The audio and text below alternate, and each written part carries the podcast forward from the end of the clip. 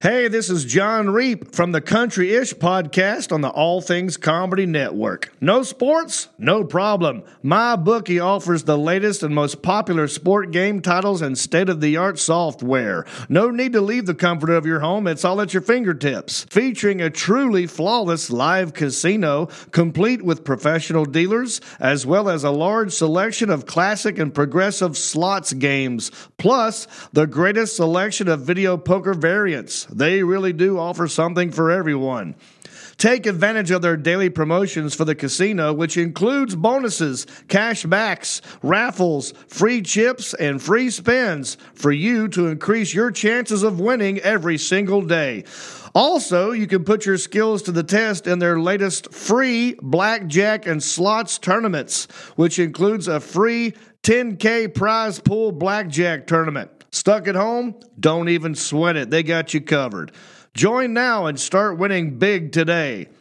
Sick and tired of getting the runaround when you ask for a payout? My bookie pays fast when you win. With decades of experience, great customer service, and hassle free transactions, why would you bet anywhere else? Visit mybookie.ag and use the promo code ATC Casino for a 150% bonus on your first deposit. Bet with the biggest, win with the best, only at my bookie. The Starlight Lounge presents an evening with the Progressive Box. Oh, what a great audience. Let's dim the lights for this next one. Oh, too much. Ah, there it is. Gotta get things just right. Like Progressive's Name Your Price tool. Tell us what you want to pay and we help you find coverage options that fit your budget. And now, the mood is right. Wait, the lights are back on again. Trudy, can you? And now it's completely dark. Progressive Casualty Insurance Company and affiliates. Price and coverage match limited by state law.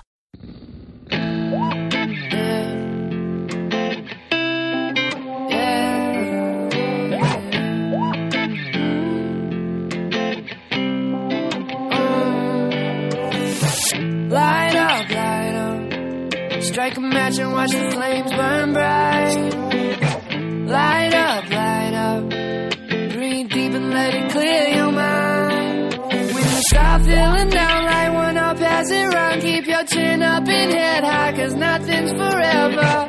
Light up, light up. Uh-huh. Breathe deep and put it in the sky. I'm never drinking and driving, I'm only smoking and flying. Too many dying, alcohol related, that's multiplying. So you know, we gotta keep it in perspective. Get my point across like a boss and make sure that me gente gets the message. I'm just gonna blow up on this fire. Who got that lighter? You want that sherbet OG kush, that cookie gets you higher. Need no crazy pills, they give me no crazy thrills. That's just how a player feels. I'm smoking until the wheels fall off. Yeah. That's how we keep it lifted. California fine, finest, organically and gifted. I'm in love with Mary Jane, some call it that marijuana. I'm the one you call when you need that good ganja. Light up, light up. Strike a match and watch the flames burn bright. Light up, light up. Breathe deep and let it clear your mind. When start feeling down, light one up as it run. Keep your chin up and head high, cause nothing's forever. Light up, light up. What's up, fool? That was an all exclusive Baby Bash new song, Light Up, Light Up, featuring Baby E on vocals, Z Rowe from Houston, and Burner from, you know where he's from, man. Look that fool up. So that was a badass song, huh? That's a tight ass song. I like the guitar, dog. You know, when I first heard the song, I was there at the a video shoot, and I kept hearing "Light Up, Light Up," and it's a guy. I thought it was a girl, but it's a guy doing that part. It's just some skinny white boy, man. That little hook. You got the hook, man. You got the hook. It's going, man. It's smooth, dog. Man, I could just picture people hotboxing this song. Huh? Shit. Light a joint with that joint. I let a joint with that joint. Yeah, man, that, that song hit me like a blunt object. Blunt force trauma, rasa. That shit's cool, though, man. It's a fucking uh, sweet ass little song, dog. Yeah, man, that was an exclusive, people. That was baby. We were gonna play that song the last time we had Baby Bash here, but the song wasn't out yet, so now we're gonna play it in the beginning. just for this episode exclusively. Baby Bash's song, Fool. Because we're out in the field. Light up, light up.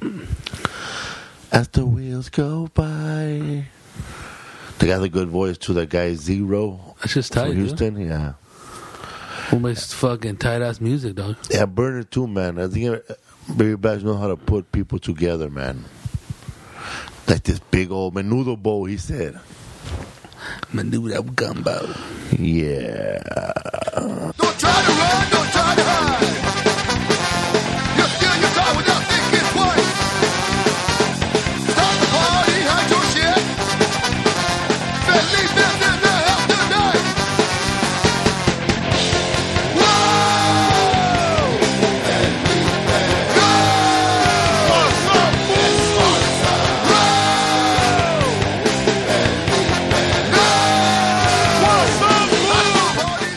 What's up, fool? This is the the series, the first the first series of Cholos. Where you at now, fool? Because um, a lot of people, man, you know, they they they they grew up, man, and some of them were cholos, and a lot of fools changed their lives. You know, like machete, right? The transition in their lives. You're like, what is it, you know, that makes these fools like spark up and go, you know what, hey, it ain't about doing no more drive-bys no more. Change directions. Change direction, raza. Refocus that lens, huh? Refocus, man. Victory outreach style. Hell yeah, dog. My brother was in Victory Outreach, bro. You know, and they they would fast every Wednesday in East LA. And my brother Angel, he got kicked out, bro, because everybody was fasting and praying, they could smell Jack in the Box on this food, dog. Get all the cholos for Christ, dog. Like that fool was use the, the he would sell chocolates for Victory Outreach, and all the money was supposed to go for the church. My brother would get that money and keep it. Some of it, you know, and get a little burger on the side. Pocket that shit. Imagine though everybody's fasting and praying, you know, everybody's in in together, and then, hey man, it smells like number two. yeah, man, my my brother's in TJ right now, man. He's over there trying to trying to come back. Getting his cleanse on. He's over there getting his cleanse on. Yeah, so the, the guy that we have with um is um Juan Carlos Munoz. I knew that fool growing up as Goldie. He was a weirdo fool from the projects, Pico Aliso. He was in my second grade class, this dude. But I, I, I haven't seen him in a long ass time. And then one day I ran into him at Venice Beach, and um, he invited me over to his studio, and he was working for Angela, Anjelica Huston's ex-husband or late husband, Robert Graham. Look him up, people. Robert Graham, Mexican sculpture from Mexico. They had a big studio full over there in Venice Beach. You just ran into that fool random? Randomly, bro. Randomly selected. I just ran into him. He goes, Felipe, you know, and, and like, and it sounded like somebody from the projects. The way he said it, Felipe, what's up, fool? That fool recognize you? right away, man. And I recognize his blue eyes because only you can, when you live in the projects, man, or in a neighborhood, not, not that many people have blue eyes, man. Besides the cop. Yeah, so we're gonna have a, a series of um. Cause we had we did the last time the Hollywood Dreamers. We did the um the Hulk. We did the Hulk, Joe Diaz, Fred Stoller, Hollywood stories? and we did the kidnap version. One, one, the kidnaps. Kenny and Chaps. Kenny and Chepo. Cheapo. Chibo and Theo. We I'm might sitting there like a Southern Belle, yo. He's over there right now chilling and shit, worrying about Ebola now. All these Liberians bringing in Ebola.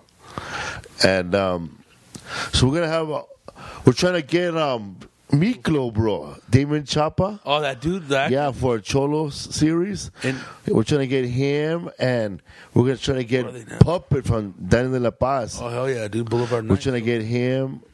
And when we're doing that video, uh, Baby Bash invited me to that video. Um, Danny Trejo was there, and he told him, and then Baby Bash told me, told him, he's a comedian. Orale, hey, tell me a joke. So I told him that ha- that hacky ass joke. I don't really like cocaine. I like the way it smells. Anyway, so that fool died, and he had a he had a uh, an assistant with him, right? And he go, "What's your number, Ray?" So I give him my number. That, that fool had a flip phone, and then his his um A racer. his um his assistant was there with a, like a soldier. He wrote down my number. He said he'd invite me to the fights. You know, I'm thinking, man, what the fuck? It's gonna be a fight, like a, a, a boxing match, He probably has him at his house, fool. illegal fights. Nah. He'd be having a couple mandingos in there. I know, man. Having Nah, a, fool. having those crazy ass fights, huh? With Pacquiao like Clint fights. Eastwood, like oh, oh.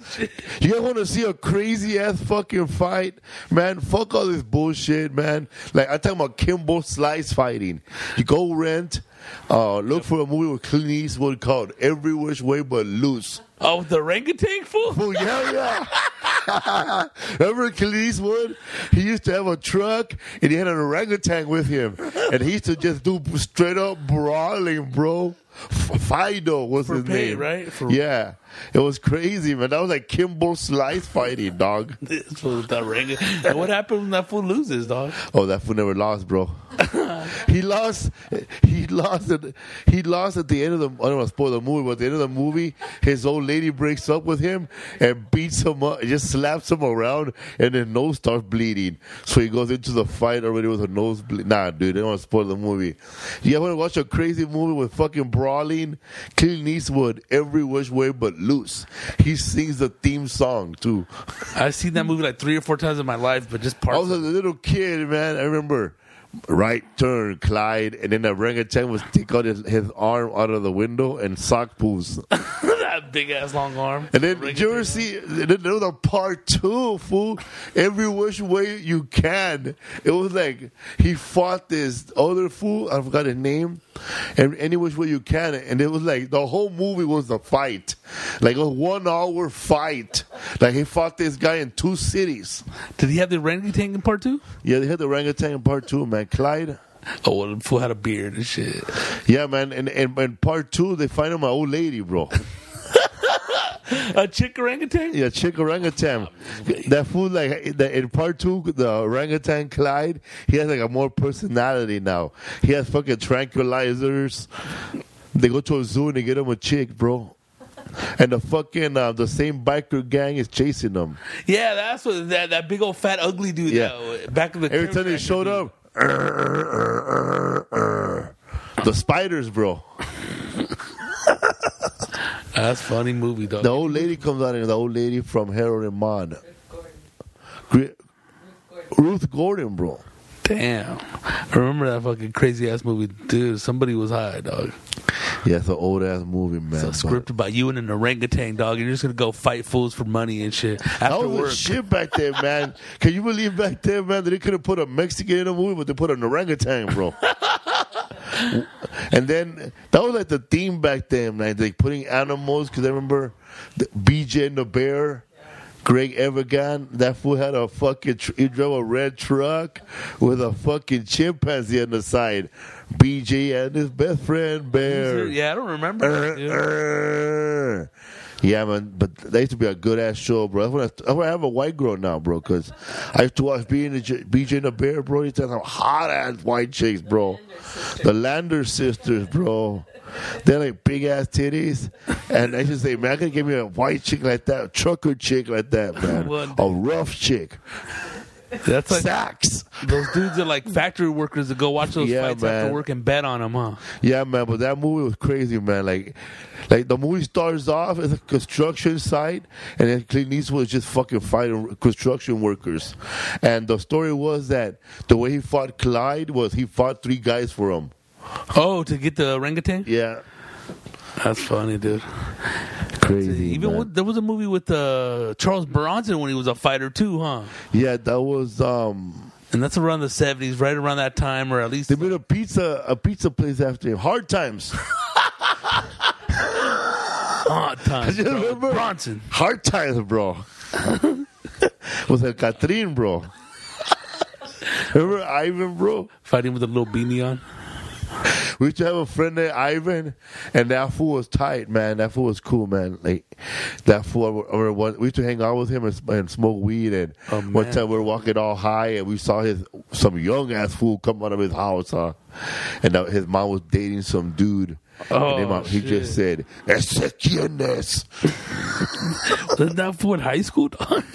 And I, who, who was in high school? well, junior college first year, fool. Who's a boyfriend or Ivan? Nah, fool, the boyfriend, dog. We went over there one time. She made us uh, food, and then she made that for his own little plate. Not even the shit we ate, dog. I know, man. You got what le- yeah, you what got leftover lunch food. Schools with aluminum. That was tight, dog. His mom, I his mom would bring in, um, fuck. Hot She'll lunches, take dog. hot lunches from the elementary school because The cafeteria, from a cafeteria, and we'll show up all high, just opening up fucking um, packages like bears. Eh? Hey, up with the little milks? It's embarrassing how you go to your mom's house and you go, "Hey man, you want a milk?" And she got like a thousand of those fucking school lunches boxes that she jacked. You gotta fucking put six of those to make a full cup of glass. That's what Glass I don't give a fuck, man. If your mom works at the school, they're gonna fucking make fun of you every fucking day, man. Cause my mom used to be a volunteer fucking nurse at Second Street Elementary, and when food would start making fun of me, like we'll start bagging each other. What's up, man? I heard your mom brought you to school in an ambulance. or with your mom to leave bandages? Oh, that's what it is. Se estaba robando las curitas. What's up, your mom giving fucking polio shots on the cover, eh? Vaccines. Yeah, it could be ruthless, man. You're a kid, motherfucker, hard. they fools make fun of you hard, dog. Anything, dog. You gotta have a strong skin, Rasa. You can't be crying when they make fun of you, man. It happens. Yeah, man. Any which way but loose. So, man, so this is the we're gonna do the Cholo series, and we're gonna find a bunch of oh, Where are they uh, now? there's another fool also, man, that I Who, ran fool? into. Frankie Carrillo is a guy that I ran into, man. I was walking from fucking Atwater to the mall, Glendale, and then back. And I ran into a guy named Frankie, and that fool, he saw me when he was locked up in prison when I was the last comic standing, and he said that he he was falsely accused of a murder, and he got out, like he was innocent all this time, and we are going to talk about him about with that. Imagine, bro, you're walking on the street one day at, excuse me, fat boy talking. You know, imagine you're walking down the street, bro, and then one day they just swoop you up. Yeah, man, you're the fat motherfucker we've been looking for, man. It And happens. then and it's crazy, bro. You like have you, you're the if you don't know the law, they fuck you up, huh? Do that. Resources, fucking knowledge. Fuck, what if you don't know your basic last rights, man? I could have played the fifth. Motherfucker just starts talking, dog. And fucking, you start saying shit that matches their shit, and vámonos, way. Un pendejo, man. Right there, they grab your ass and you're done, fool. So we're gonna have him, or or just sign- just just sign right here. They will get you on the first forty eight, man. As soon as they tell you, man, just come on in this morning, man. We're gonna have donuts and a couple of questions. That's what happens, fool. You see that shit unfold on TV. Fools don't know shit, and they go, all right, I'm to tell you what went down. Oh man, you know you know you're busted, man, when you're sitting there and you fucking have your white t shirt over your face. when your white t shirt is over your face on the first forty eight, you're pretty much fucking guilty, man. I'll try to bust out a different voice, too, under that shirt. Or how about that stupid ass lady on the first 48, bro? As soon as they, they, they- she said she was, they were to let her ass go, she called a murderer. No, but todo está bien. I like it when they show the guys from the, like uh, they live in the neighborhood in the little uh, apartments, and they'll show like uh, the cops barely getting there, and they got the cameras on the little apartment. And then a big old brother come down the phone around the corner in the stairs, sees the cop. Oh shit! Moonwalk back to that apartment, dog. Moonwalk back to the apartment, red ass outfit, dude. But Yeah, man, so that's the, what we're Where going to are be they doing. now? Where are they now? What's up, fool? With Felipe Esparza and Rodrigo Torres. They over there, Silent Bob, sleeping. hell yeah, dude! I want to be sleep. orangutan, dog. yeah, man. Yeah, th- that- that's the homework, people. We're gonna go watch Clint Eastwood every which way you can and every which way but loose, and we're gonna talk about that fucking movie, man. because that movie is up there as funny as Blood In and Blood Out. Yeah, man. So what's up, fool? What's up, Rodrigo, man? Nothing over here popping buttons. Some fools pop know, collars. I- I, I- pop buttons, dog. I saw that button going, man. I gotta keep it XL, dog. Can't go up to the 2X, man. I can't do it. I know, man. I'm, I'm, I'm at a waist 40 right now. Dude, bro. you were a 2X, you're gonna look like a 3X. fool. I know, man. I don't want, it. nah, dude. I'd rather look tight, tight. Double Look, I, tight. I finally found a sport that I could do laying down, bro. boogie boarding, dog. Boogie boarding, eh? Starting a boogie boarding gang, dog. Yeah, but My stomach getting tighter, but still fat, but it's still tight. You know. It's moving, fool. I'm getting better at bodyboarding. Now. I might- I might get sponsored by Tapatio.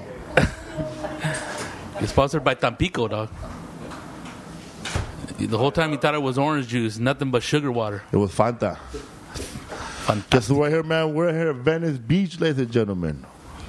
Lords With of Dogtown Cholos. right Where here. are you now, Cholos? Where are you in now? A lot of stuff started in Venice. No suicidal tendencies. Lo- Dogtown, right? The skate, the skateboard crew. Lords yes, yeah, man. So I, this, the, our, our, our guest today, man, we're introducing him right now. We grew, I grew up with this fool in Boyle Heights. in Boyle Heights, bro. Pico Aliso, well, Utah Elementary. Damn. This fool in my second grade class. With Miss We li- Huckabee. with Huckabee. Miss we like the same chick. Cecilia. Cecilia. she got all fat now. Nah. I hope she's not listening. She acted like she didn't know us and shit. yeah, so um, I, well, if you guys have heard me in my other podcast where I was a guest on, I talked about how um, how I came out of the struggle or or I stopped using crack and I started doing comedy and Father Greg Boyle was the one that helped me out. He's the one that sent me to Live Again Recovery Homes, and I came out of there, and here we are. So what's up, fool? What's up, Rodrigo? Man, Chilling right here, man. Illing out, dude. Enjoying the summertime. Not too hot. Boogie boarding a little bit like you.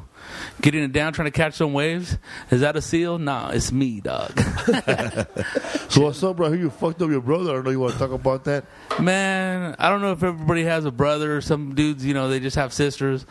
But I got a punk mm. ass little brother that tries to act like his dad. You know, one of those fools that live at home, 33. He yells at his mom and shit like that fool in that movie. Ma, the meatloaf! but it's more like the mole.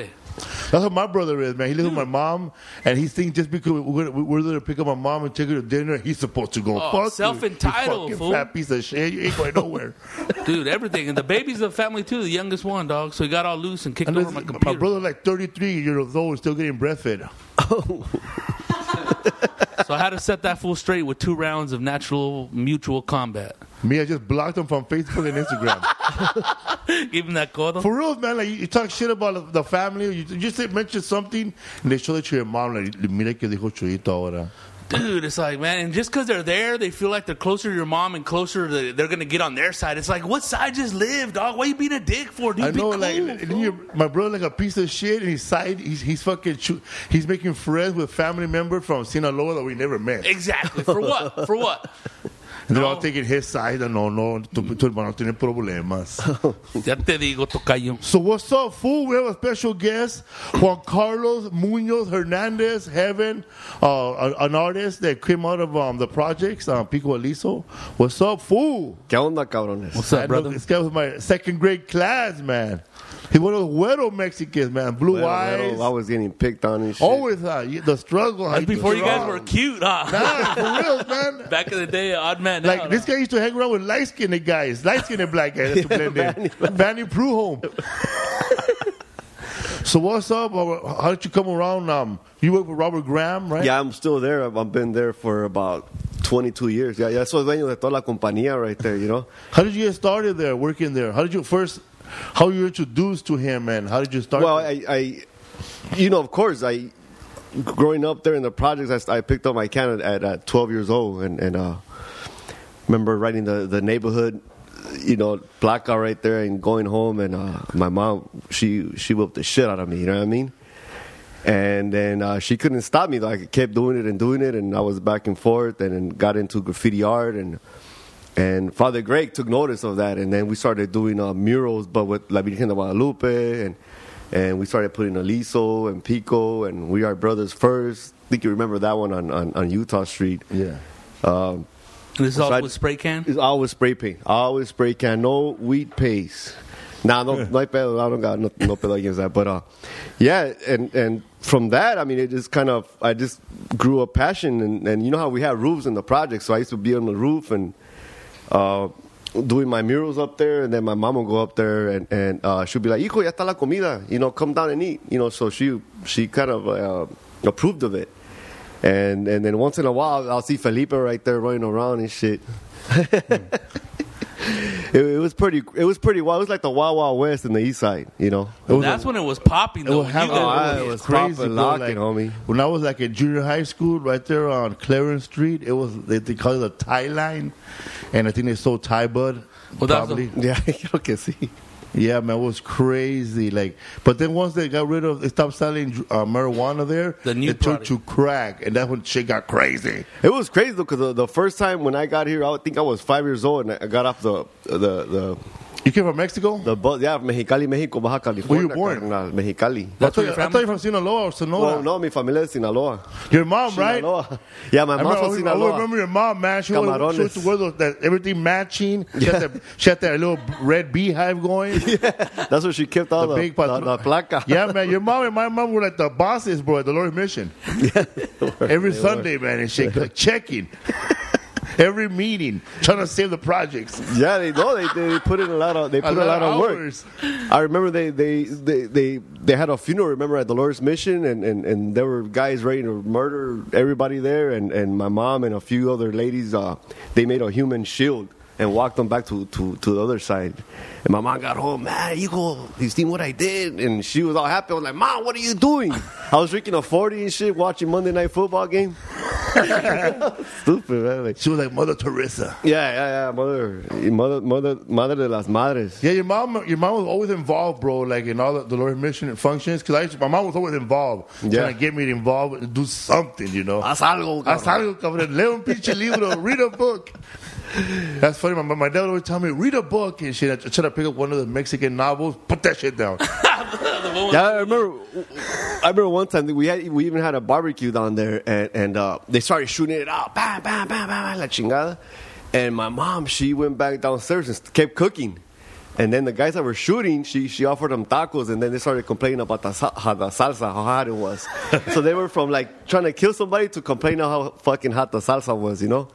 So it, was- it was pretty pretty cool shit. Man, this also in New York City.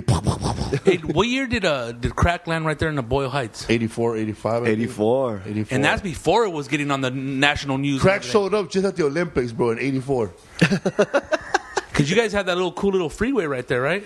Yeah, man. We had, uh, to buy crack where we live was perfect because you just jump out on 4th Street and then hop back on 4th Street. Like nothing yeah, happened. that's it. It was. It That's was what they call there. it, tra- drug trafficking. There has to be traffic nearby. hey, remember we, growing, we were kids and we were like, come, I think uh, we were playing Little League Baseball. Do you remember right there by the Lord Mission, some fool getting stabbed? Like those, the red flag people. Remember the red flag? Oh yeah, The red Ramon, flag. Raymond. Raymond Yes. got stabbed. He got killed. Damon, Damon, Damon, Damon or Raymond? Yeah, um, yeah, man. It was we were like it was like we were little kids. And there was these there was communists. They used yeah, to they're come to calling the, the red flag. the red flag. They used to come and protest and try to get the, the cholos to join the red flag.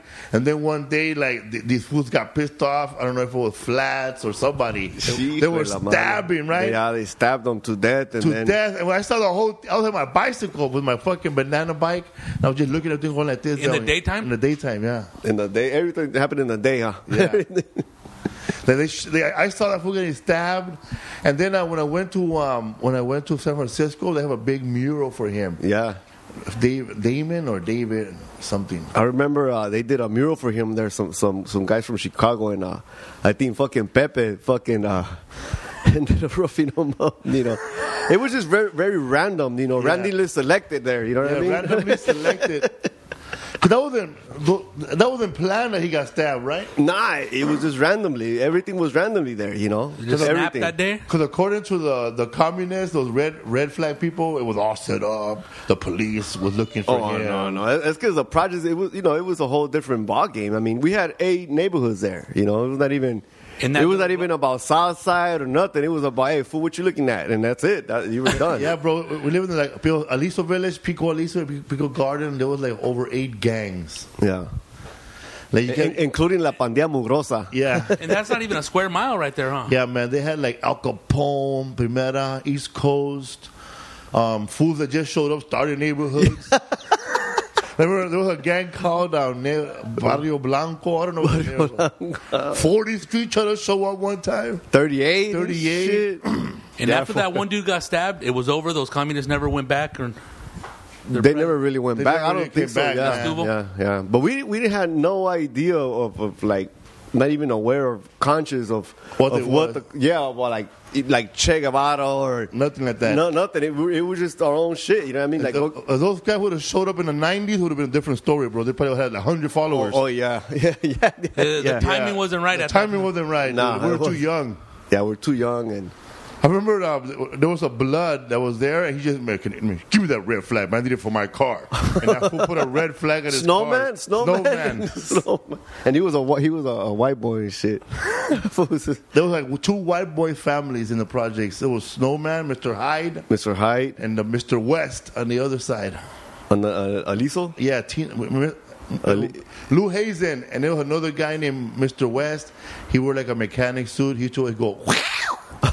he used to collect copper and shit. Hey, what about that man? Remember, he used to go Pico de Gallo, Pico de Gallo. He used to show up right there on, on Clarence Street. They used, Sally did or what? they used to man, he used to be a guy in a fruit truck. He used to sell um, fruit fruit cocktails, and like he- he'll tell you um, five bucks, but you got to bring your own pla- your own bowl. so this will have a big old. This guy has a big old bucket full of pepinos, mangoes, fruit cocktail. Then you bring your own plate, and he'll make it for you.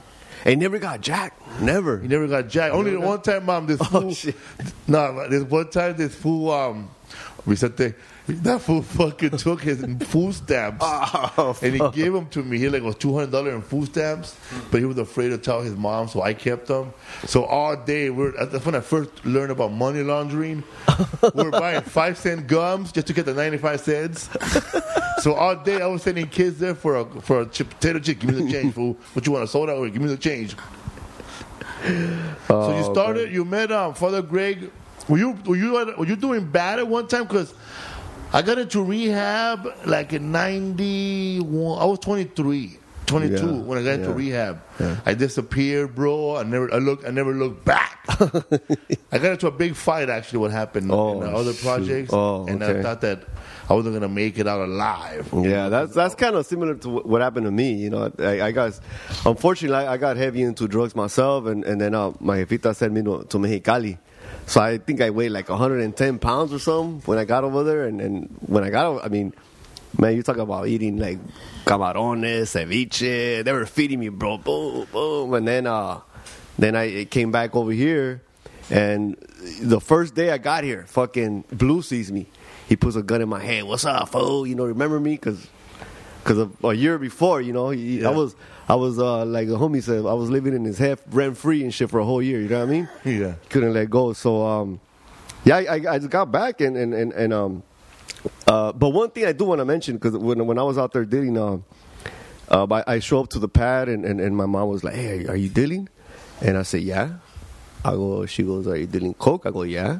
She goes, "Why?" And I go, um, because I want to move you out of the projects. I, I want to buy you a, I want to buy you a house somewhere in Pasadena over there. You know what I mean? And she said, you know what? I, I um, I'd rather die on my knees than for you to be killing your your own people and stuff. And that is kind of like it was like the Holy Spirit, just like boom and. And then at the same time, like you know, my my good friends were dying, flat like Flaco and and everybody. You know, remember we lost like 26 friends in one summer, like Yeah. everybody that knew each other, and, and and it was just devastating for me. I mean, like went through like suicidal thoughts and all that crazy stuff, right? remember the last time we we saw each other, we were talking, and you had said that uh, you were at the Olive River bummed out. Oh yeah, you yeah. had cash, and you had you had a lot of cash. Was- you had dope, and that was, you, you didn't care no more. Like you didn't even smoke crack before. Yeah, yeah. No, You I was, had- I was, I had all this. Ca- I had like over maybe two thousand, three thousand dollars, and then I Three had hours- all this. I had all this. three yayo hours on- work. I had all this yayo on me. Nobody had And then, any. then I, I saw this brother, man, big old, big old dude, uh, pushing? A, pushing a, pushing a, yeah, like three, three, three G's on me, and and I was like, what, sixteen years old. Six, I was a little fucking mocoso, you know. And I saw this brother. He was pushing a cart, and I go, yo, you know, big ass dude, man, big ass, like six foot four. And I go, hey, man, could you go get me a 40? And he goes, yeah. And then I brought the I brought out the, the wad of money, and I brought a twenty, and he went and got me a forty. Came back a half hour later, and he gave me my change back, and he went about his business. And then I showed up at Cuatro, and my lips were all chapped up, and, and I saw BB and shit. BB was like, "Dang, you look kind of funny, fool." And I was like, "I was like, uh, what? What are you talking about?" You know, but uh, yeah, those are the the, the good, crazy dark dark days. You know, Lips were all chapped and shit. yeah, chapped and But it's raining outside. Yeah, so I, I could, you know, and then, then, you know, I got into more and more. I mean, graffiti art had never left me. You know, when I got, I got introduced to it through, through, I believe it's through seeing one of those documentaries. You know, so I think, I think it was Style Wars and Wild stuff. Style. Wild Style, Star Wars breakdancing, that whole hip hop.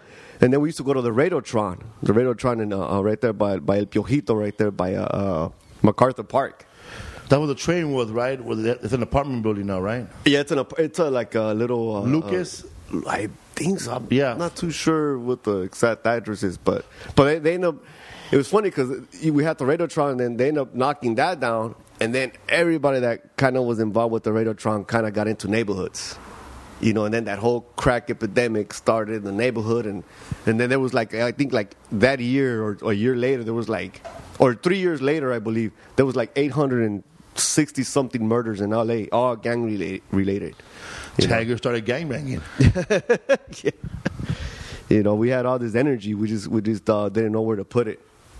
You know, and and uh, but you know, then then Father Greg came in. You know, Father Greg came in and he started helping everybody, man. You know, Everybody. everybody, and and and, and uh, he started. Uh, he started uh, buying me spray paint, and the first mural was right there on, I believe it was on First and Clarence. Clarence.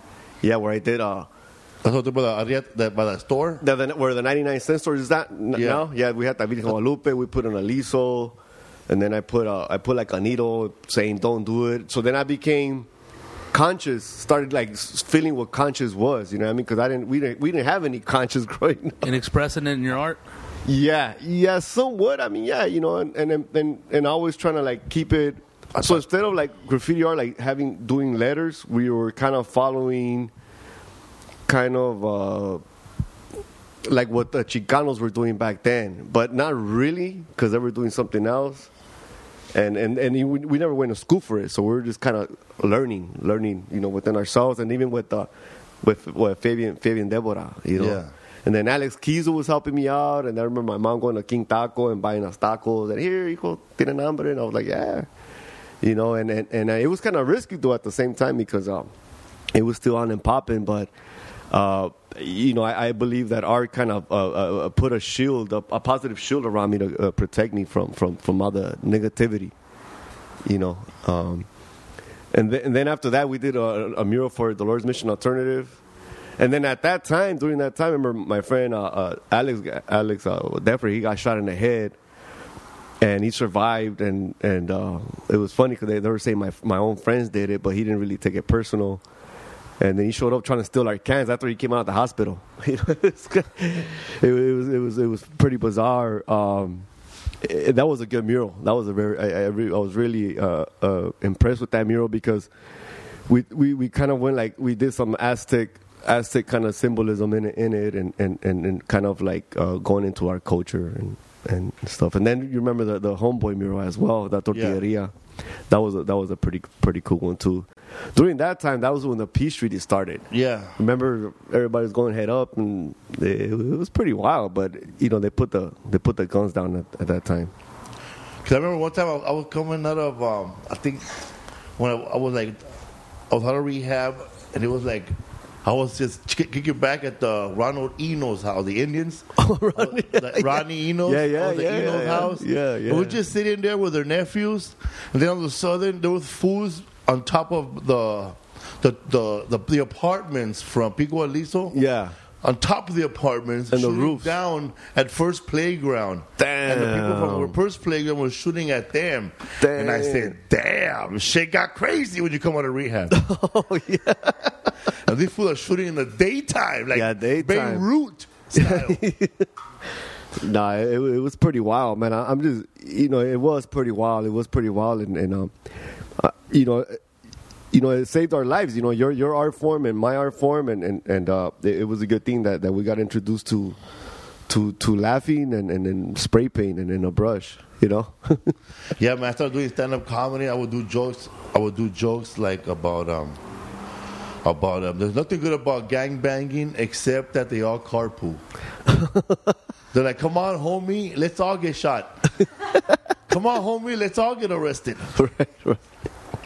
So you were um your brother, right? Your brother, Yeah, my brother Alfonso, Alfonso, Alfonso, Red, yes, Red. We're like the only two Güeros, bro. in the projects. You know, uh, apart from the the real widows that were there. You're noticeable when you look like this guy in the project. They know who you are, right? Goldie. Don't they call you right, Goldie? Goldie, yeah, Goldie. Goldie, Goldie. I had Goldie because I had I used to wear a lot of a lot of gold chains. You know, lot of I was into uh, Mr. T at that time and shit. I pity the fool. yeah, stay That's cool, what- fool. That's when everybody had white gold. Remember? Yeah, white gold and shit. That was funny, man. That was the, funny. it was cool, man. To have a bunch of a bunch of gold rings, a gold chain, and a nice boom box with Keith Sweat. Yeah making it happen, dog. And at the whole time, it's going crazy right there in Boyle Heights and shit.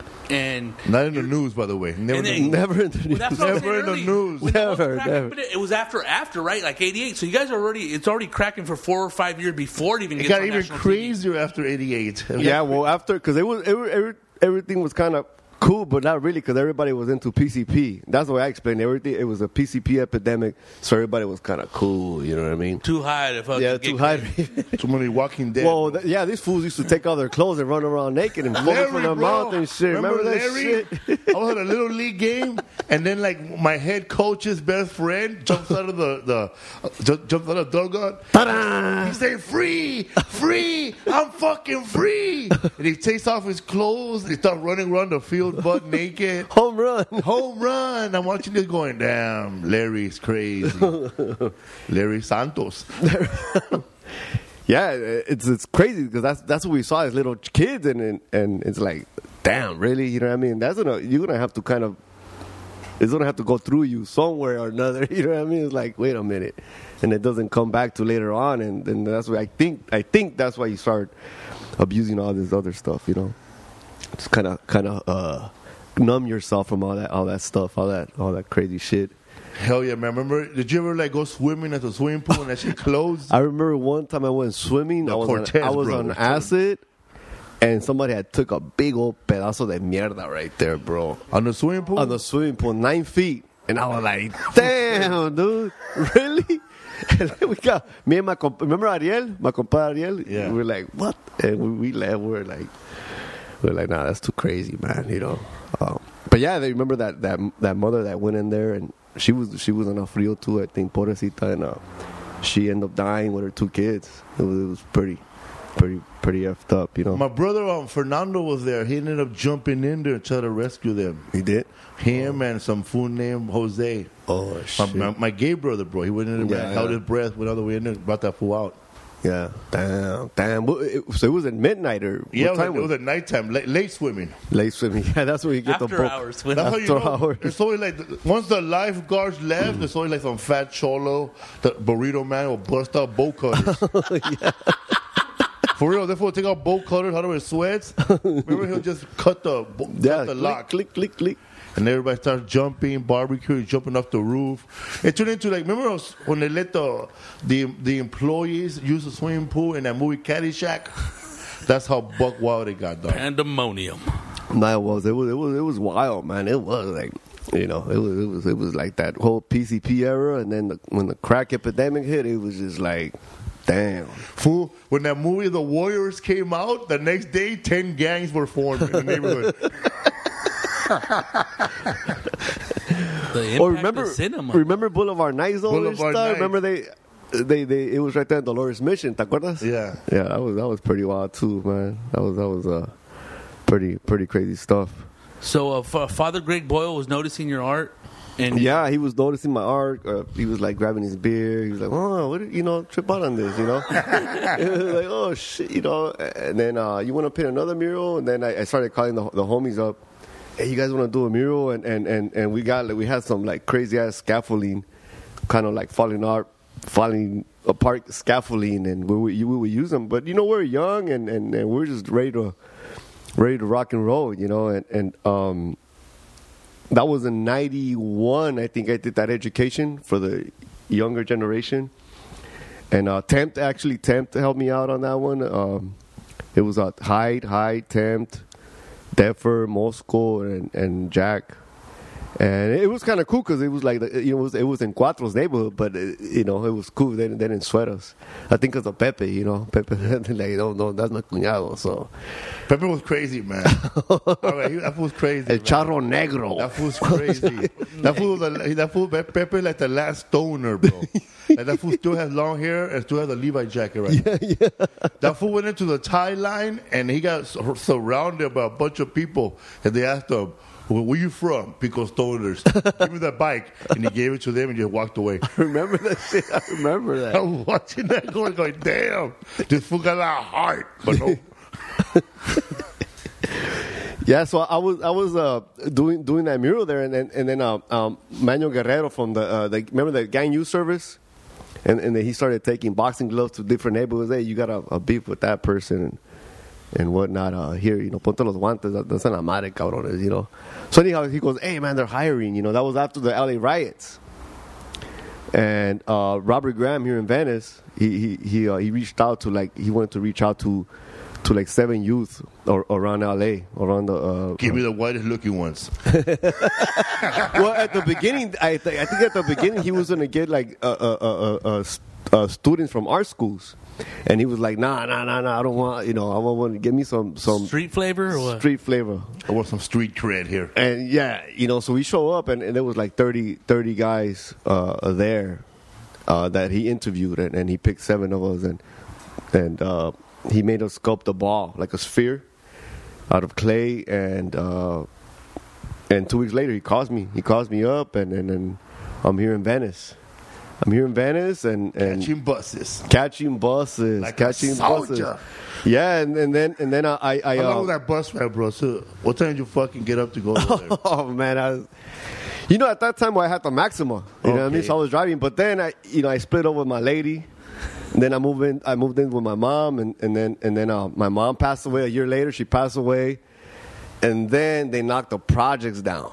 Oh, damn. And then I came to Venice, and I was homeless in Venice for about two, three weeks, sleeping in cars. And I swear, dude, I didn't see you out here when you were homeless, but I did see that one dude that, that grew up in the project. That's called, he was like a dark hair and long hair. oh shit, Chooms, they call him the Chooms.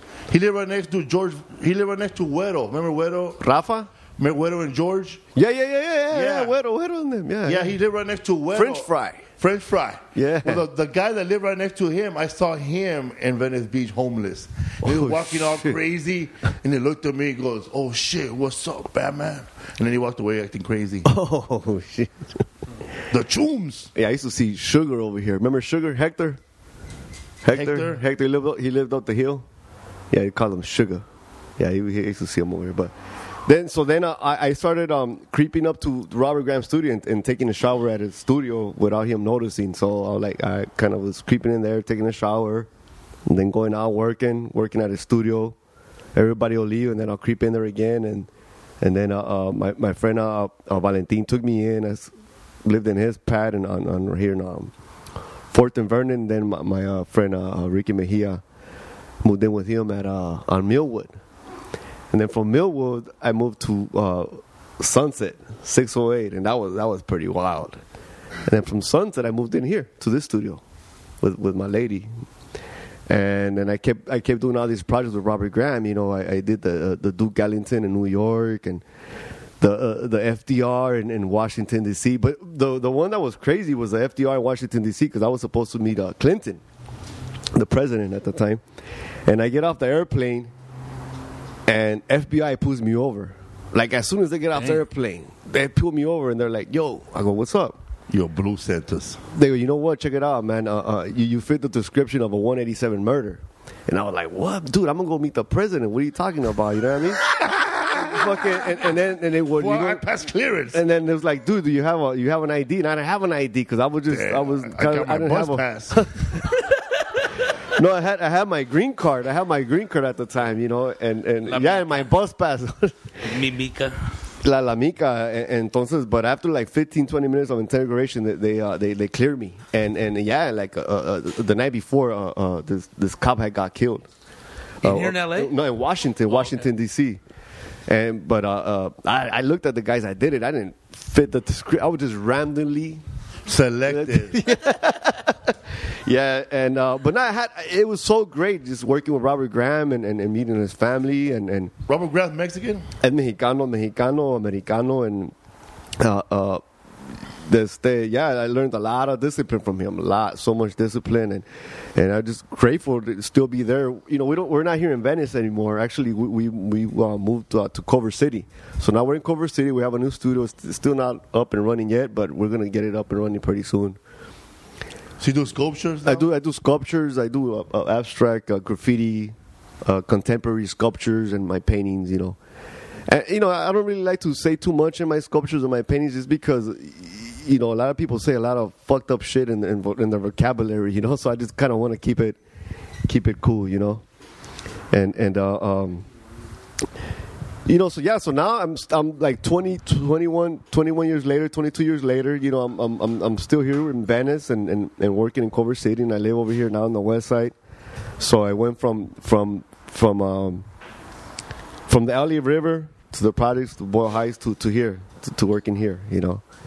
Uh, and, and I love it over here. I, I, I love I love the the, the beach. I uh, one time I got a little ill. I couldn't really breathe, and I went to the ocean, and I feel like I got healed and stuff. So I love Venice, man. I've been coming here now for about a month, body, trying to body surf. como la foca. Yeah, dude. Like I've been coming here. I can't, I've been here like this week. I've been here three times.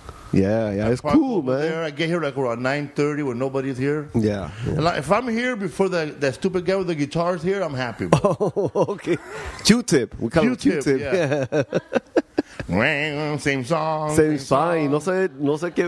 I mean, Hey, fool! This fool knows what's his name. Um, he knows um that black fool, the one that he kept saying, man. He kept, oh, he always came up to me, man, man, your friend works over there, man. Your friend, your friend, man, your, your friend, man. Goldie, Goldie, heaven, heaven. who's that? G. Riley. G. Riley. He's some black fool that lives on a boat. He talked to Yeah, you a Marina Del. Rey? He talks to you Acá. right here on Venice. Because he like walks or, or jogs the beach, right? Ah, cabrón. He goes, there's so many of them here. A light skinned brother with a goatee. I think He's a comedian G. too. Riley. Yeah, what's going on, man? All right. New York, New York. Yeah, that's what, exactly the way he talks. He's not exactly. It's not broken glass. Broken glass. Oh no, no, no, no. My name's G. Broken glass. Not broken glass. So now be, living here in Venice, man, are you part of the Venice community? Like they know you, you know everybody here. Like Yeah, somewhat. I mean, somewhat is, but Venice is changing so much, man. I, I feel there's there's so much of a, of a separation. You know, you, you got these fools that, that that are moving in that their company is worth ten billion dollars, and yet you go down the street and you see these homeless people that are just in shock because you know nobody's trying to help them and stuff. Like, you know, so it's it's it's, it's uh like the homeless people that I knew before. Like I, I knew like uh uh. uh Told me right here. Fuck, I forgot they call it now, right? Um, Silicon Beach now. right? Silicon Beach, Silicon, Silicon Beach. Beach. Yeah, yeah. But you had uh, all these bohemians before, you know. You had like these mad, mad intellectual homeless people that they wanted to be homeless because of, of society, but they're very intellectual geniuses, like Ralph, and he was born in a in a military base, and you you could ask him anything about chemistry, and he, he would tell you off the top, and musicians, and Heisenberg. también ese güey, you know. So you started working with him, and um, and you started learning from him. Because I don't, I don't remember you sculpting. I remember like you tagging, like with Charlie. Yeah, with Char- tu cuñado, el cuñado, cuñado, man. el cuñado with Charlie, remember- Stress. So when you when you were like hanging out with Stress and um, and Charlie and Flew in the beginning, Yeah. and the other guy Rebel, the one that got shot, yeah. you already had stopped then. Well, I mean, you never. s- What do you mean stop? Like stop? Like, stop slanging and all that. yeah, yeah, but you still, you're still like On alert. It's not even like seven friends away. You're like one frame away from that. Because Yeah. I mean, even that day when when when um Reem Reem got shot, you know, he was at my house at three in the morning. He was like, "Hey man, uh, I'm gonna can I use the restroom?" Him and Flu showed up to my house. Can I use the restroom? I go, "Yeah, of course, man. Use the restroom." And then and then bam, and then he was the first person that got shot with an AK-47 in the projects. You know. They, after that, that's when like the caliber caliber kind of went up. I know, man. That was the loudest gun I ever heard. Yeah, that was that was, Cuerno and Charlie Chi- was there. Charlie was there. Cuerno de Chivo, right? Cuerno de Chivo, yeah. Hijo de su madre. Um, yeah, so all, all that stuff, man, is, is pretty, pretty, pretty damn disturbing. You know, pretty, pretty fucked up. Um, you know, it's it's it's it's unfortunate that all those things happen, and and and, and, and at the same time, is like I, I appreciate life even more just because of that, but not just because of that, but just because you know there's there's all this other stuff going on around the world right now, and you know, you just you just kind of wake up and you're like, damn, I could breathe. You know, I can see, I can hear. You know what I mean? And and if I could do more than that, then then I'm a winner that day. You know, a little bit. You know. That's nuts, dude. And as far when you start getting into sculpting, when you after you met Robert Graham out yeah. I mean, I, I was when I worked with them, I didn't really take it serious, you know, because I was I was more more into graffiti art. Uh, but then it took me a few years to kind of really take it serious. So I say, I say like it took me like five years to, to like really start like getting into it and appreciating it and and and then started having a passion for it. And now now I, it came to a point where where where I paint, I feel like I'm sculpting, and when I sculpting, I, I feel like uh, I'm painting. You know, and uh, so I go back and forth, and then I also work with youth. Uh, we we with Alex Keys, we work here in, uh, at Santa Monica. Did a few murals there the, with the uh, PYFC, the Pico Family Youth Center, and then also at, at Virginia Park. Yeah, so it's it's it's been it's been it's been a it's been a cool journey, and, and then to see my brother right here, Felipe. What's up, fool? Fucking, I remember when he fucking won the the fucking Last comic standing. last standing. comic standing. I know, and I threw the fucking remote control. Damn, it fucking broke because I was I thought Homer was gonna lose. You know what I mean? I thought he was gonna get second place. I Yeah, yeah, and I was like, I was like, fuck yeah, you know, and, and you were not randomly selected there, you know what I mean? You actually won that mother, that motherfucker, you know what I mean? So, so it, it was cool. So a lot of a lot of good stuff happening right now, you know, as far as like our lives, kind of, you know, uh, getting getting better, you know, and and and and and and, and um, then you you um, it's a good pro- progreso, you know. what I mean, es una es un progreso que viene del oscuro, you know. And and, and I think it's a it's a good thing. And I know. see, like, as far as graffiti art, I, I'm looking at some of the work that you have here in your studio. You still keep the vibrant colors, the spray can colors. Yeah, yeah, you know, I I, I want to use blends. well, también eso, pero ta- también I want to use good colors that that'll last, you know, good 20, 50 years, you know. So, you know, like if like right here, you know, you have the sun hitting it sometimes, and and uh, so I try to put the shade shade down so it, it could just hell is a, a, a thing for for a very long time, you know. Sus cajones for for a long time, you know. Yeah, dude. So know what you're doing now, man? You're doing a documentary now? What's Yeah, well, well, what- I- you know, I met, I met a good friend, uh, Rodrigo. Me Eh, too. eh, yeah. Los El tocayos. tocayo, los tocayos, R and R, and and and I would like to to to pass the, the, the, the microphone to him so he could explain to you of what was what was going on and what's All right. going down and and eh, aquí está Rodrigo. What's A up. Rodrigo Torres? No. That's me. What's up, Rodrigo? Do I need to use this? If you want, yeah, put them on. That way you can get the whole, the whole feel of listening. You can listen. It sounds like uh, What's up, Rodrigo? What's your last name, brother? Rivera D'Ebre. Rodrigo Rivera D'Ebre. What's up, brother? Hey, How how's you it doing? going? Chilling, man. All the way from Lennox. The Big L. the Big L. Big Lennox. Home of the Mariscos. Yeah, little TJ. Hell yeah. Home of Aguas Chiles. Mariscos Money? Yeah, that's a place out there with a big, On big ass gate. Yeah, I've been You been there. Uh, you know, you know, I, I do pest control with Mondo Cosillo. Hey, hey, what's going on? eh? you have a little uh, pest control company. We do that place, Mariscos Money, the original small little place, and now that bigger place in the corner. Yeah. yeah, we know that dude right there. Great. they don't have roaches though. They're under control. Right Um, on, right on. So, so what what's- is, what is this um, documentary based on? Is it all based on Juan Carlos, or you have a group of people? Well, actually, the film is called uh, Dark Progressivism on Rupture and Rebellion. Uh, we have a lot of artists on board. So it covers um, what we like to call uh, Los Angeles nativist tradition in art. Uh, we have writers, graffiti artists, um, musicians, calligraphers. Um, who else? Um, well, I guess we have big names like Chaz Bojorquez. Juan Carlos Munoz. Uh, we have Deffer, Prime, Big Sleeps. Just a whole bunch of people from Los Angeles. We have a, an award-winning Pulitzer Prize journalist and writer Hector Tobar. If you guys are familiar with him, did the Tattooed Soldier. He won a he won a Pulitzer Prize for his coverage on the '92 riots. Oh damn. Yeah. Yeah, then we have a Professor Orozco from Whittier College, Roberto Gutierrez. Uh, there's a lot of different people, a lot of really good people. How long have you guys been working on this for? Uh, we've been doing it for the past maybe two months. Oh, okay. So- Yeah. We're Oh, yeah. halfway done with all the interviews. Um, we've been doing some editing for the past few weeks. So we resume shooting uh, maybe the first couple of weeks of September. And then we'll have to edit that and then submit it to Sundance Film Festival uh, late September. Hell yeah, dude. Yeah. How'd you get into the documentary? What what made you want to do it? Uh, interestingly, I was hanging out with some friends, some tattooers, uh, Uglar Works, um, and we were talking about doing a possible exhibition on murals at LACMA or MoCA. And over several of these conversations, we started talking about uh, possibly doing a documentary. So then I just started having all these different ideas. I started talking to people about it. And then I came across some people, uh, some friends of mine in the film industry, and I pitched the idea to them.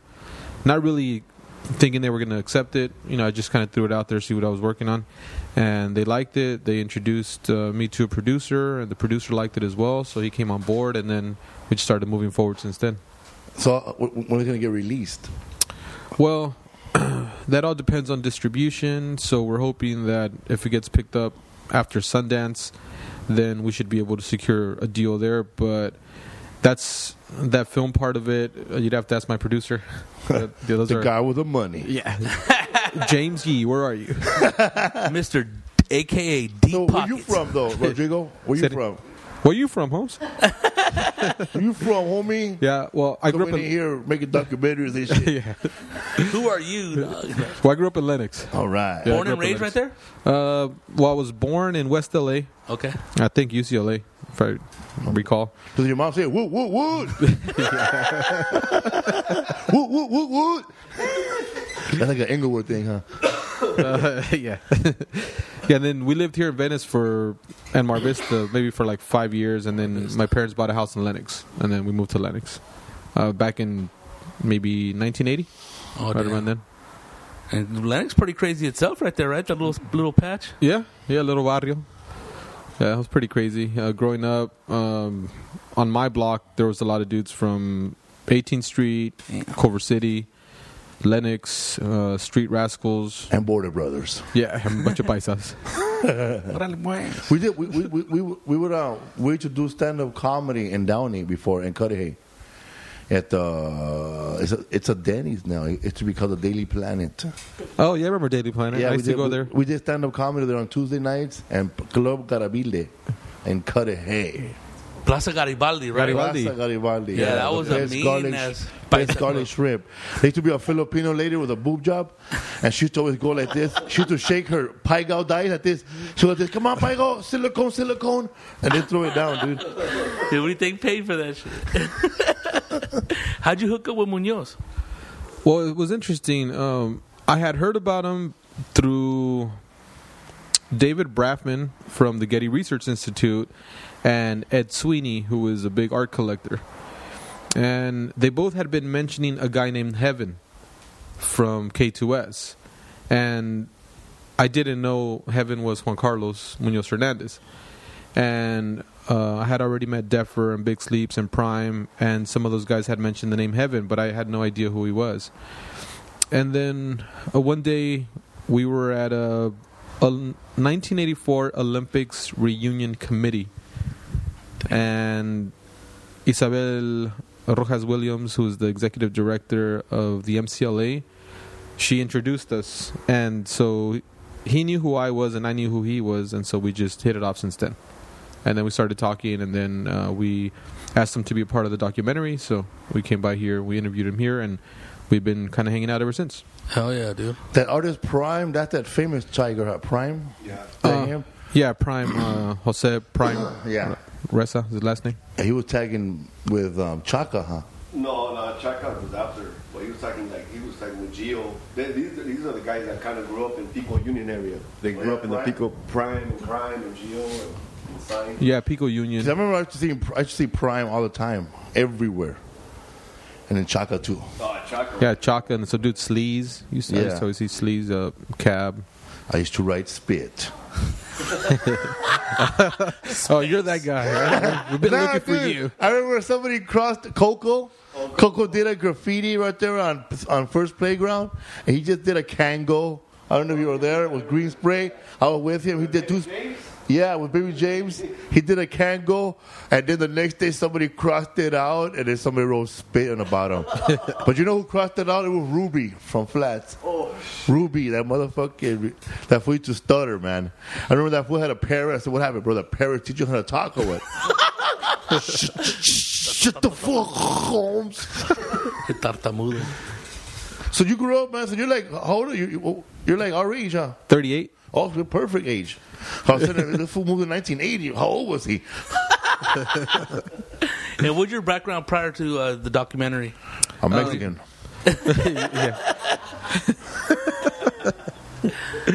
Well, I'm actually uh, I write books. So I'm I'm a literature guy. Um, Oh, yeah. I write um, fiction, uh, nonfiction, essays, short stories, novels. you have any books out there that people go listeners can go look for them? I do. Uh, my first book was Urban Politics: The Political Culture of Sur Trece Gangs, uh, which is basically a juxtaposition between street gangs and public administration. Uh, I wrote it straight out of college. Sweet, dude. I wrote it back in 2005.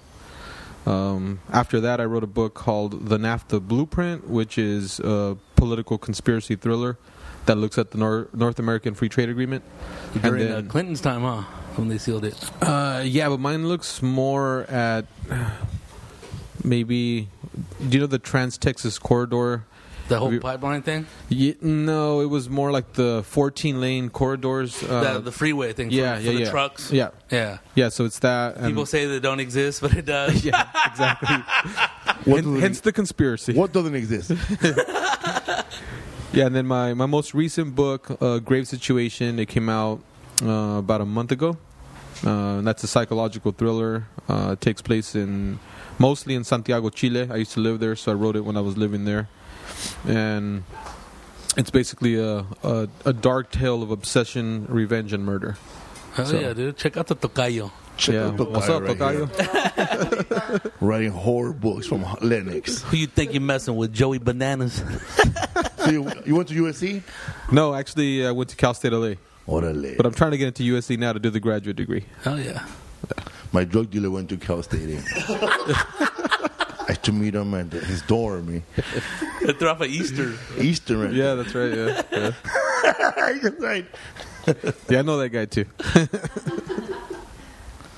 So you, you, this is your first documentary, or you done others? Uh, this is my first one. First film? Yeah, All right. It's my, I guess, directorial debut. Um, I didn't know how to go about doing it. I just started talking about it, and then when I started meeting these film people, they really liked the idea. So uh, at first, it was a little bit difficult as far as directing and editing and so forth. But now it's been going a lot smoother, and it's become a really fun process. So I'm really enjoying it.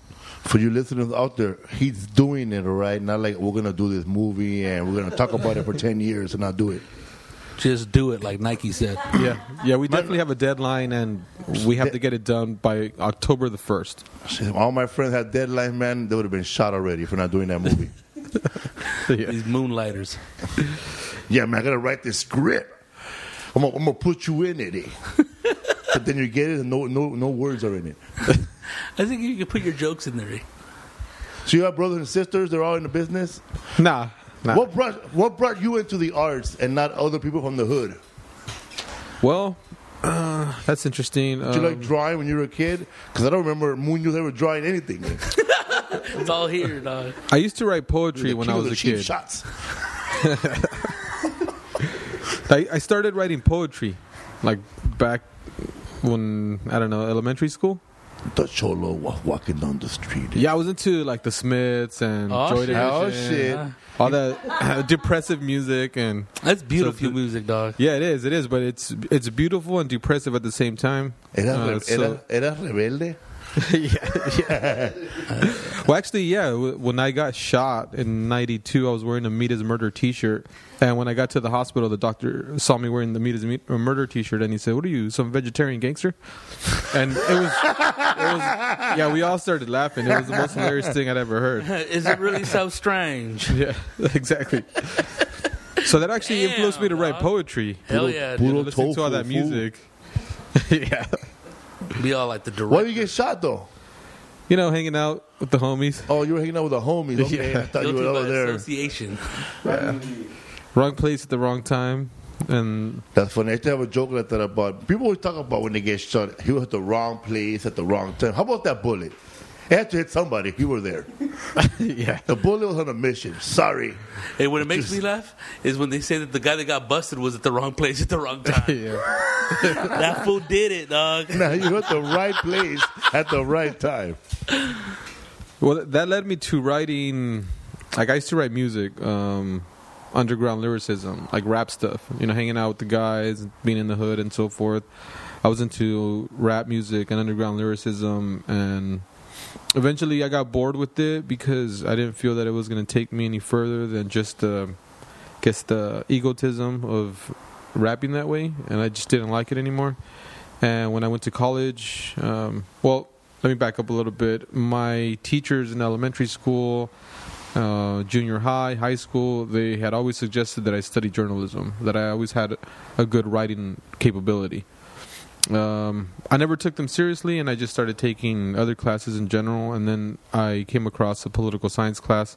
I fell in love with it, and I just studied political science. But I still had that writing bug in me, and I remember I read Crime and Punishment by Dostoevsky. I was doing a study abroad in Havana, Cuba. And after I read that book, I said to myself, I could do this. I could write. I know I could. And so I just started writing ever since then. And I haven't turned back since. Hell yeah, dude. Hell yeah. So uh, that's how that came about. So um, I've written maybe about seven books already, but only three have been published. Um I can't release them all at the same time, so I have plenty of material in the works. Oh yeah, dude. Yeah, it's already done. I wrote a screenplay for my book, A Grave Situation. Uh, it's getting translated in Spanish as we speak. And so I think after I'm done with the documentary, then I'll just focus on the screenplay and either try to sell it or try to. I mean, maybe I'll take a stab at directing a feature film because I'll have experience um, directing this documentary as well. I got my 8x10 right here. All right, you ready? Yeah. I was I was gonna cast you in it anyway, so Again, doing it, dog.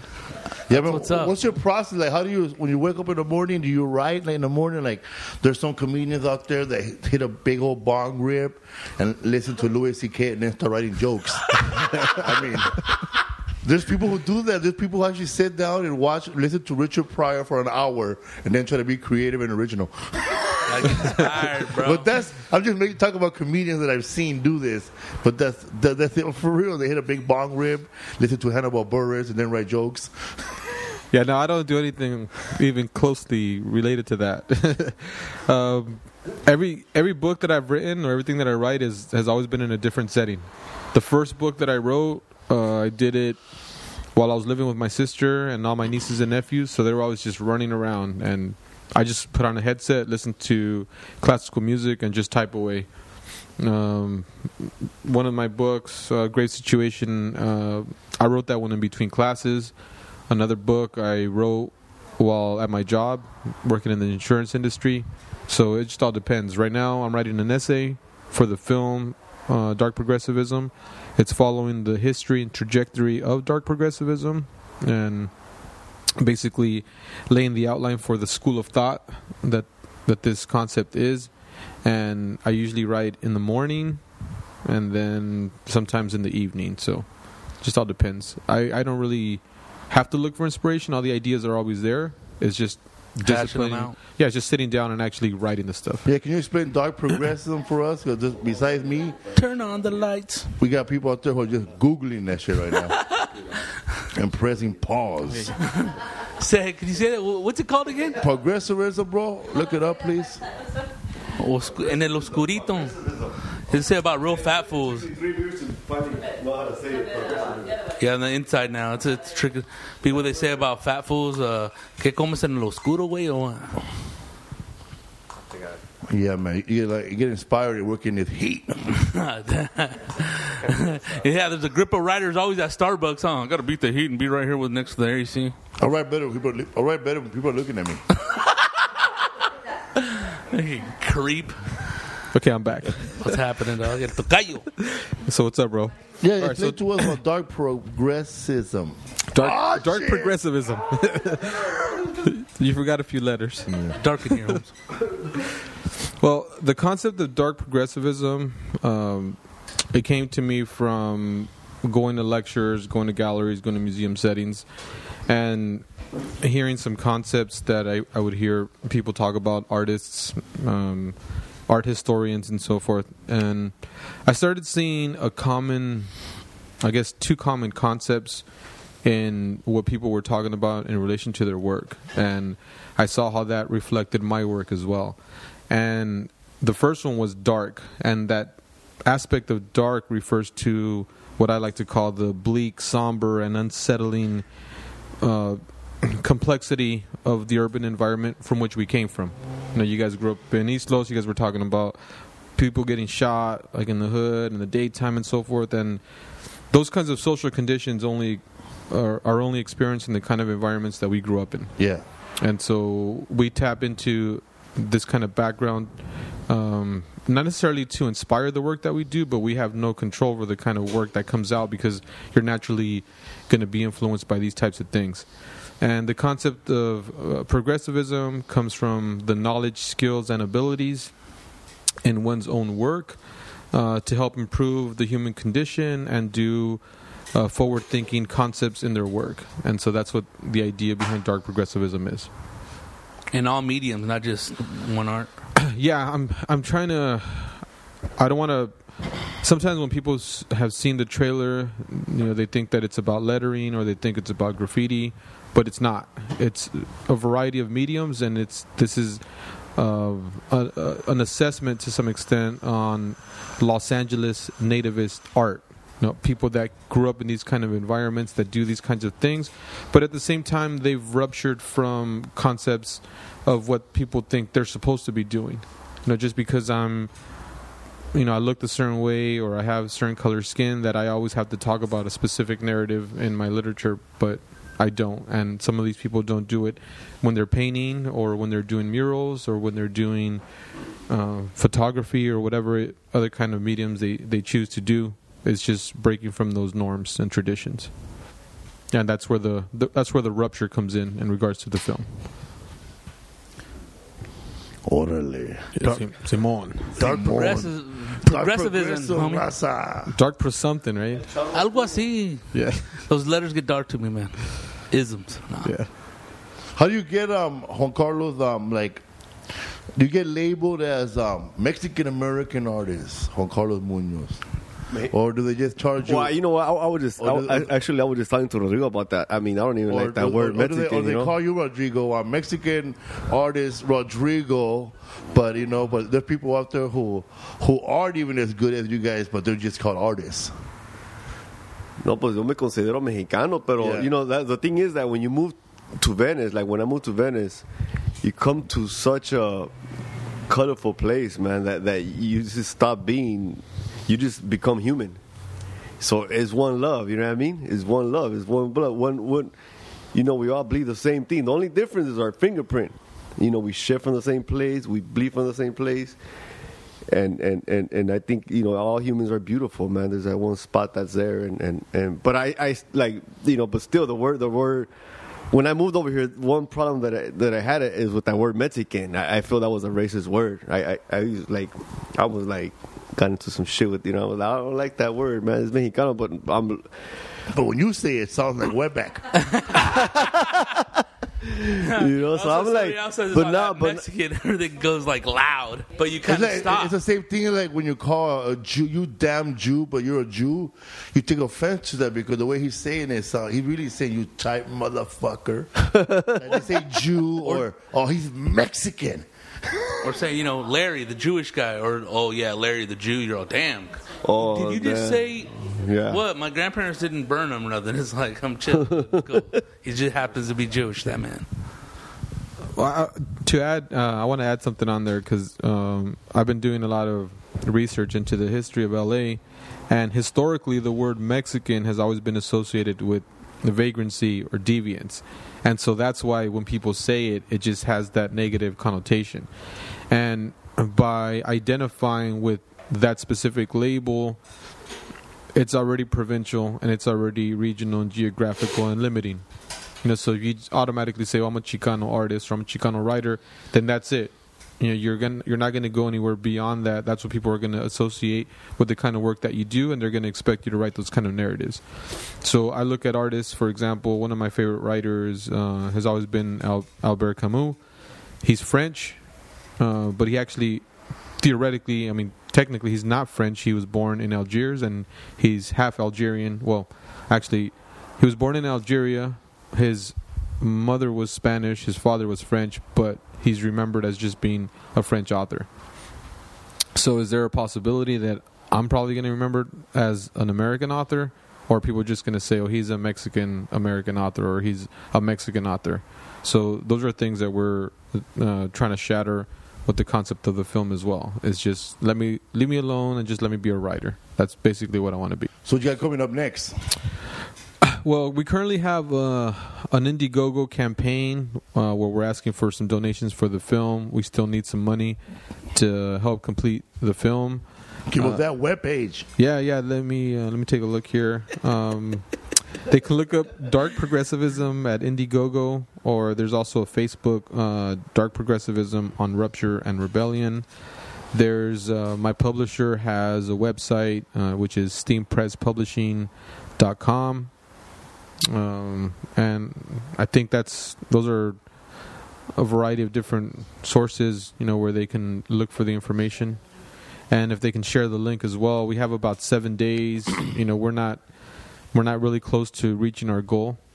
Um, so hopefully people can donate. We also have uh, a current exhibition in Chinatown, which Juan Carlos Munoz Hernandez is a part of as well.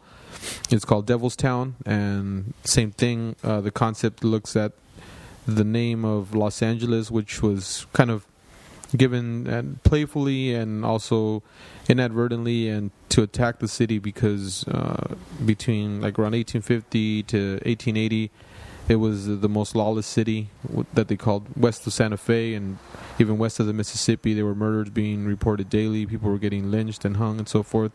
There was a lot of social banditry which was basically that the Mexican American and the Mexican didn't want to assimilate into the dominant culture, and so people called it Devil's Town. So Los Diablos or Devil's Town, and that's what the exhibition is about. We asked artists to explore um, their own relations or relationship to the city in regards to Devil's Town, or maybe some of these um, ideas in regards to racism or violence or street gangs or whatever they wanted to, whatever it meant to them. So that'll be um, from now to August 30. Yeah, it's August the thirtieth, and some of the some of the proceeds go to the documentary, to the completion of the documentary. And what's your Twitter, and Instagram? People could get a hold of you. Uh, I don't think I have one. Um, It's 2014, homie. yeah, I know. I know. But there is one for my. I have a blog. Write it down. I have a blog. It's called the Westsider blog at WordPress.com. I think there's a Twitter for it. I don't really manage it, uh, but there is, I think, a Twitter for Dark Progressivism. If they just type it in, I think it comes up. I'm not sure. I never go on there. Google it, folks. Google it. I only go there for the ladies. yeah, if I spend my time on that, I'll never, I'll never have time to do anything else. Oh, exactly, man. I won't be able to. I won't be. I won't be able to finish a book. I know what you mean. I go from Instagram and then back to Pornhub. And I lost eight hours Right on. and a wrist. I had a joke for you. I don't know if it was going to be funny, but I was going to say I go from Instagram to Golden Grams. And, and, and, and that's it. Like, I do something else. I like that one. I was serious. In between, there was another gram of something. A Little Grammy Gram. Yeah. So what's your Twitter on, Juan Carlos Munoz? Instagram? No Twitter, no Twitter, just this Heaven, uh, um, right? Instagram. Heaven, heaven, Heaven with no profile photo. he, it's it's uh, heaven at uh, Give me a little sketch. K K K two S uh, underscore or something like that. I, I, don't really I don't really know that whole language and stuff, but um, I think it's heaven underscore two. heaven underscore K2S. Yeah, that's he- heaven underscore K2S. Yeah, keys to success. So you're doing so. Um, where most of your art right now? You have art. Well, I've been, I've been, I've been. I've been, um, you know, it, it, like right now I'm out of kind of out of materials, so uh, I am doing a lot, of, a lot of walls, kind of out there. I just recently did one at uh, uh, Huntington, uh, Huntington uh, Park, with my good friend uh, uh, David Savior, and it was at a Christian center, and they're they're called, I believe, uh, Street Gospel. So they, they do a lot of reaching out and stuff. They do a lot of good work there, a lot of good prayer. But this is a, like the second consecutive so consecutive year I do a, a mural with my son. Last year we did it on Father's Day. Oh, you have a son? I have like a few. No, no, nah, nah. I got I got my beautiful my beautiful boys, uh, uh, uh, Carlos Jonathan.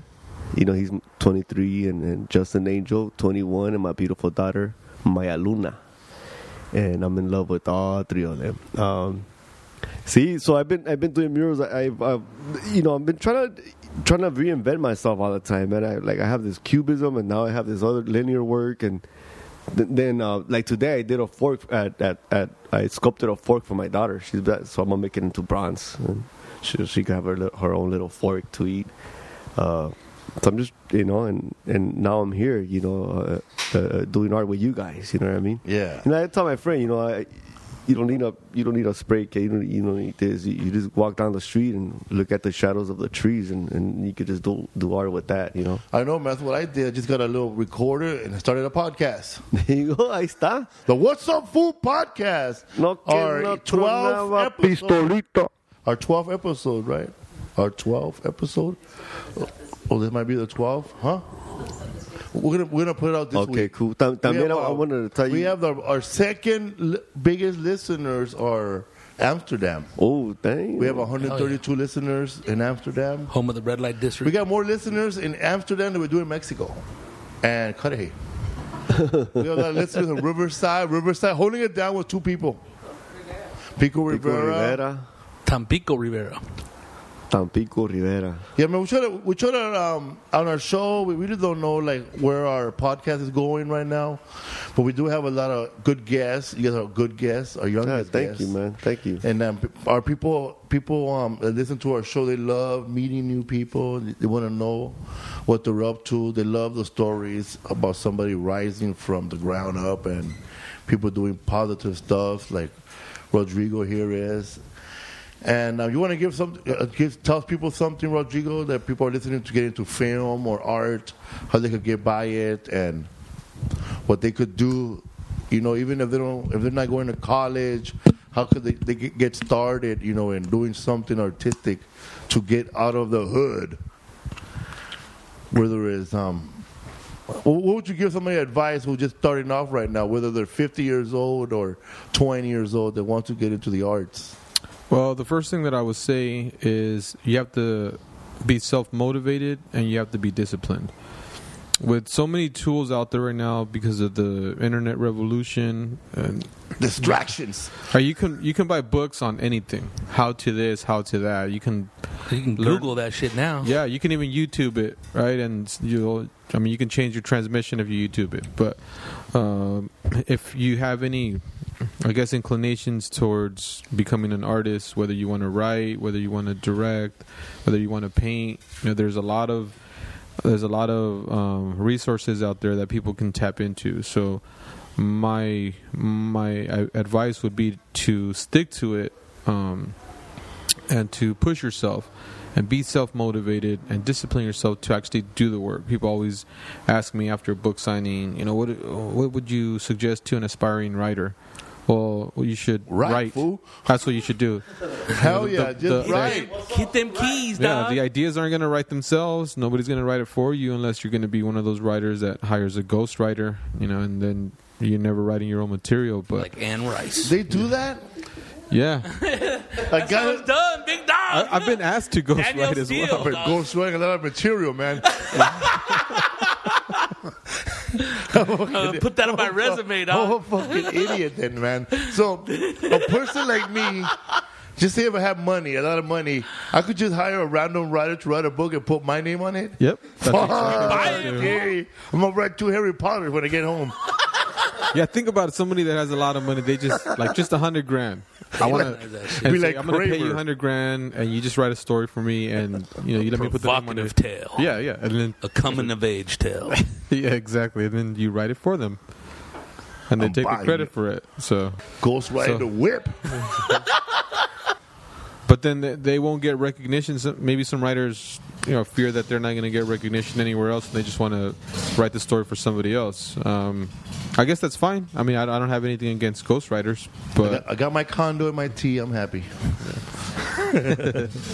well, thanks for being a, a surprise guest, Rodrigo Torres. I mean, I'm sorry, uh, Rivera D'Ebre. Rodrigo Rivera. That's Torres is my tocayo, right? Guy right here. What's up? What's happening, dog? All right. And you wanted to say something real quick? Um, Yeah, I just want to um, also say we, we have that show, uh, home, uh, Bit, Bridging Homeboy. Uh, the, Hold on, man. There's a guy here trying to start a Honda. the, the, the Weekend Warrior Club right here. trying to start a Kawasaki out there. Breaking Bad. Mickey Thompson. Oh. Is he warming it up or what? No, bri- Bridging. Que se vayas, Breaking Bad. Silly way. My son is making eggs. Ride it like you stole it, man. Get out of here. Un pinche cohete. Go ahead. Well, no, nomás quiero, quiero hablar de, de uh, we had that show at Otis. Uh, uh, I had a show with uh, Fabian Debora and, and uh, uh, You, you been Alex to Europe Kiesel. with him, right? Fabian? No, that must have been the other Juan Carlos. Oh, the other one. my twin. No, no, no. That's the, no. Uh, uh, yeah, Fabian's man. He's, he's he's been all over the place, man. That, that, that Fabian. Said Fabian that se aventó, you know. Se Yeah. You got to go visit him pretty soon too. I You know. You got to go visit him. But también I wanted to talk about the show we had at at at at, uh, uh, at Otis, uh, and it was through Where's Otis? Otis Otis uh, School of Design right here off of it's close to the airport. It used to be at uh it used to be uh, Otis Parsons. It used to be over there by, by MacArthur Park, and but now they they're they're over here by the airport by LAX off of uh, Lincoln Boulevard. Este, uh, but we had a show there and it was called Bridging Bridging Homeboy.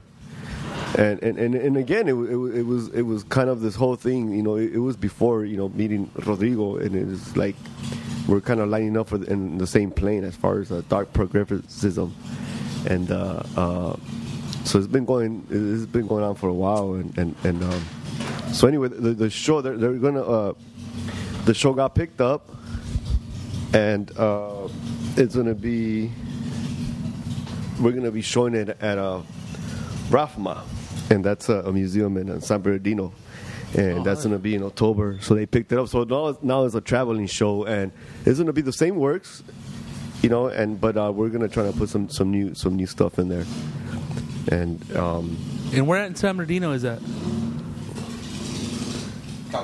Cal, eh, okay. yeah, yeah, Cal State San Off, Bernardino. uh, yeah. Right there off the You went 215 to off University you, you Drive. went to the university, huh? That's my alma mater, dog. ¿Qué huele? ¿No que no? Coyotes right there, in Mexican travel agents. ¿Qué huele? The mascot. yeah, I forgot what the name of that library is, but it's a new one. It's after I went there Yeah. when oh. they started donating money. Oh, okay. I, I mean, When, when, when is that going to be? that, that's this is gonna be in, in October. October? October. October I, I what? believe. I, I believe October fourth. I believe that's the, that's the day that they're gonna show it. So it's gonna be there for like two two months uh, or three months, and and uh, it, it should be a good show. And and I'm really happy that, that the museum is uh, opening up its doors to us, you know, and and really seeing the vision that uh, that that through all of us put together, uh, uh, it, it's coming forward and, and, and it's being uh, a progreso, a progreso y para adelante. And um, through, through Annie Buckley and, and again Father Greg. And not only that, but I also want to give a shout out to, to your jefita. You know what I mean, uh, Felipe. mean yours, man. Pero este, yeah, because they, they did a lot of struggle, man. They have a lot of ampollas in, in los pies, you know what I mean? Yeah, All that walking and shit. I, my mom had a lot of walking looking for my ass. my mom used to go look for me when she was pregnant. I visto Choito. Dang. Love, dog. You know, so uh, Still love crack. and, and, and, and también I want to I want to give a shout out to, to, to all my good folks. I know I see them. Uh, you know, I don't see them around, but you know, uh, people uh, they're from um, from the projects. You know, During the Pico Aliso Village Pico Aliso, the, the picnic, and, and then of course, of course, I mean Gary Hearns. You know, we just lost a brother. He, Yeah. he was always, always, always smiling, man. Big old, he, he was a big old, big old teddy bear, and always smiling. And uh, you know, I would have never wanted him getting on the bad side though, because you know he do something else. But uh, yeah, he was always smiling, and and and, and uh, you know, I pray for his his, his family. It was crazy how growing up when we, were, when we were second grade with Miss Huckabee. Yeah, Mrs. And Huckabee. then um, remember, remember those times that we couldn't go outside for lunch because they were shooting outside? Oh yeah, yeah. We just yeah. say, "Oh fuck it, we're gonna play kickball in the gym." You remember that? Were you there when when when, when remember Ronald Reagan got shot? But we're, that was we're in the sixth grade by then. Yeah. Remember that, Mister? It, it was it was kind of it was kind of weird. It was like damn, you know. Um, They shut down Boyle Heights. Big Mama. oh, Big Mama. Which Big Mama? There was a, there was three Big Mamas over there. No, that was there used to be this lady, and she used to she she's a volunteer at elementary school, and all she did was get those cardboard trays where the food would come in, and she recycled them. You just take them. So she just give me that tray. dump the food and keep the tray, and then go recycle it. But she had like leftover food, and like, can I have that cupcake, Big Mama? Did you say may I? And I said, may I? And then she gave me an extra cupcake. Well, thank you very much for being our guest, Heaven. Juan Thank Carlos you. Munoz Hernandez. Gracias a ti. Thank you, Felipe. It was, it was cool, man. You know, I gotta tell you something. Uh, when you told me you want you wanted to do this, you know, I, I really felt comfortable because we both fucking, you know, we were both there. eh, You know, through through childhood. I've known you for over over thirty years, and and uh, you know, it was good. I, I felt really comfortable. I didn't feel like ah, you know, I could, you know, fucking just kick back. Who and showed up with Chef fruit ready right here. Oh yeah, two the by homie, four. I, want to give a shout also to Muhammad. Muhammad, uh, he cooked this great food for us, and uh, you know, there's Thank still you, some. bro. I'm a yeah. vegetarian. I'm a vegan, bro. People don't believe me. I don't eat no fish, no meat, no lard. I don't. I don't look like it, but yeah. I eat a lot of Oreos. Are you really Palestinian? Huh? Are you really Palestinian? I'm Moroccan. He looks Mexican today. Yeah, that's the one. So what you got going next, man? What's the future for heaven? El, el futuro. That right de there, that new, that new right there, that yeah, for yeah, someone? yeah. That's that's, That's that a big piece, That, piece. that piece is uh, going to a museum actually. Where at? Right there at uh, uh, Oh, Cal State. Cal Okay. State. Pero es, esa piece it, it se llama Progreso y para adelante. You know, and, and I stay with these shapes, but there's still some some some uh, kind of I would say undercover symmetrical street E in there. You know what I mean? If you know what I'm saying. yeah. I can see that you left the green right there, like for the projects.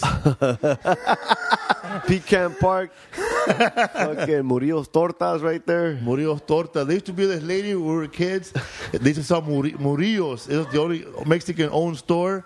And this lady will be there, like changing her baby's diaper and making you a torta at the same time without washing her hands. Like she's lifting the baby's legs up to wipe his ass, and she's making a torta with the other hand. Con chile or sin chile. Yeah, give me a torta and some baby powder and a Springfield grape soda. Give you another soda and I'll give you some baby wipes. Like, damn. So what's up, fool? All right, man. If you got listening, um, I'll be at. Uh, have a schedule here. Okay, I'll be at uh, September. I'll be in Merced, California, Visalia, California, and the Atlanta Punchline. In October, I'll be at the San Antonio River Center Comedy Club, and Los Angeles and Pasadena. I'll be at the Ice House. In a couple of weeks, I'll be in Las Vegas. I'm hosting the Tejano Music Festival, and on Sunday, I'm doing a, my own a one comedy show. That'll be August 24th on a Sunday. You'll see it. It's on a, it's on a, uh, for all the information, go to www.felipesworld.com. What's up, fool? We got Rodrigo Torres here, holding it down, sitting like Chavo del Ocho on that wood- yeah. hardwood floor. Indian style. Looking like fucking Kiko over there. And I'm not drunk. eh? Hit me up on Instagram, Twitter, Rodrigo Torres Jr., Facebook, He's- all he- that shit. He's single, ladies. Hell yeah. Uh, You, you can catch me behind a merch booth. we go all the way to size double X and women's. hey man, but it's a real pleasure to have you guys and be around you guys and uh, hear you guys' stories, man. Yours is an artist, um, and from you know street to canvas to sculptures. You, you know, from the bottom up, from getting shot in Lennox with the Smiths T-shirt, dog, to laying it down with his documentary with dark progressivism. So uh, it's a pleasure, man. Respect. Thank, thank you. If Thank you, little kid thank you, Rodrigo. You know, one of the little kids growing up are gonna move. Fuck you, rocker.